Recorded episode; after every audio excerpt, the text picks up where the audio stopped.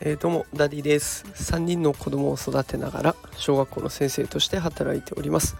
さあ今日は人を助けランキング日本は世界最下位というテーマでお送りしたいと思います。えチャリティーズ・エイド・ファンデーションという機関がえ人助けランキングっていうものをね人助けのことを、え調べております。で、えっと、いろんな項目がありましてえ単純に人助けをしたランキングそれからどこかに寄付をしたランキングえそれからボランティアをしたランキングといろんなものを調べておりましてでそれらを統合した総合したランキングも出されています。でその総合ランキングが、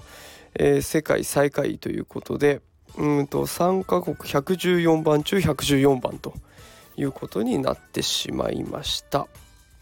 でその調べたチームのね報告書がありましてそこで日本がなぜ最下位になったのかっていうところを、えー、分析をしてくれているのでそこの部分を紹介したいと思います。えー、日本は歴史的に先進国としては珍しいほど市民団体が少ない。チャリティーの規則は複雑で国の対策に対する期待が高く組織化された非営利団体の登場は比較的新しい現象だということで述べられているんですね。だからやっぱり国ありきの日本というか、まあ、国のやり方に依存している国の方針にばかり従ってしまう自分たちで何か行動するっていうわけではないということでうんまあ残念だけど現実として受け止めないといけないような内容となっております。で今日はねここから考えたことを投稿していこうと思います。前段が非常に長くてすいません。と結論は人を助ける人が人に助けてもらえる人になれると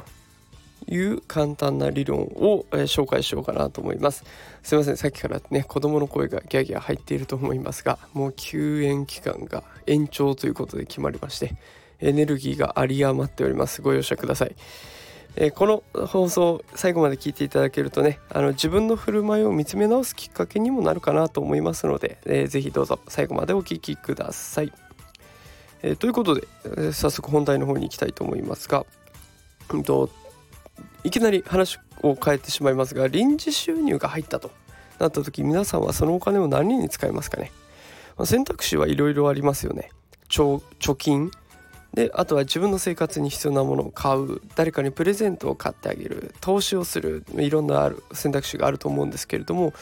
まあ、おそらくね多くの人が直接自分のためになるように考えて使うんじゃないかなと思います。でそのお金で人を助けようっていうところが真っ先には出てこないんじゃないかなってまあそれが今の現状だと思います。あの助けたところでね自分に返ってくるものが何もないっていう風に感じてしまう方も多いんじゃないでしょうか。で一方で寄付を多くする国もたくさんあるわけでじゃあどうして寄付を多くする国があるのかっていうところを考えてみたいと思います。で先ほどの、えー、人助けランキングトップ10のうち6カ国がアフリカの国らしいです。でその理由にラブントゥという哲学が関係しているというふうに報告書では記載されています。このラブントゥっていうのは何かっていうと思いやりだとか尊厳人道友愛友達の愛ですねを大切にした生き方を表す言葉になっていてまあお互いに助け合ったりとかお互いのことを大切に思うっていうそういう哲学が関係してるんじゃないかというふうに捉えられてるわけです。でここであのお笑いコンビのキングコングの西野亮廣さんが Voicy で、えー、話されていたことこれがとっても勉強になるエピソードがあったので紹介したいと思います。えスラム街に西野さんが出向いた時にあの子供にお小遣いを渡したことがあるそうです。まあ、言っても500円ぐらいの小さな額なんですけれどもそのお小遣いをもらった子はもらった金額をもう近くのコンビニみたいなところで全て使ってお菓子を買ったということです。で全部使ってしまうんですね。でしかもその全額で買ったお菓子を友達とか、えー、西野さん本人に渡したりしますそうするとその子の手元に残るお菓子は本当に少しになってしまうで取り分はほとんどないような状態ですねあの日本だったらあんまり考えられないんじゃないでしょうかもうそもそもね自分で臨時収入があった場合に人のために使うっていうよりも自分のために使うことの方ばっかり考えてしまうのでおそらくこういったことはやらないんじゃないかなと思いますがどうしてこんなことをするのかというとそのスラム街に住んでいる子たちはそれまでの生活経験から人を助けると人から助けてもらえるっていうことを理解しているそうです。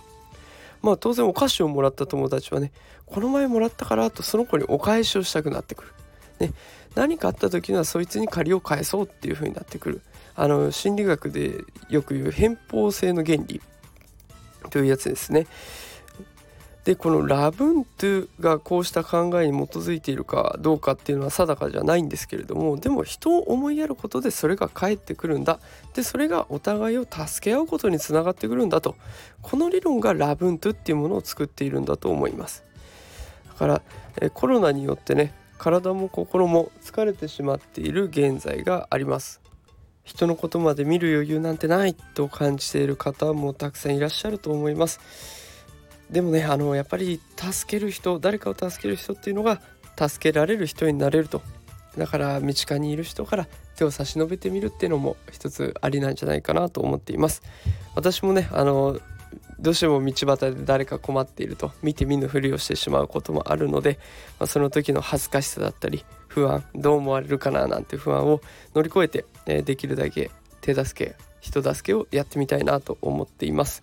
日本にもこのラブントゥのような考え方が広まればきっと今の子どもたちがね住みやすい世界になるんじゃないかなと思います。ということで今日はちょっと後ろの方でバタバタとかキャキャとか、えー、声が聞こえたと思いますが失礼いたしました、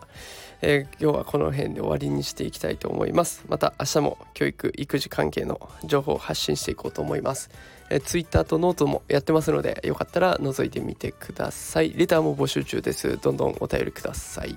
さあそれでは週末ゆっくりと素敵な週末にしていってください。それでは今日はこの辺で失礼します。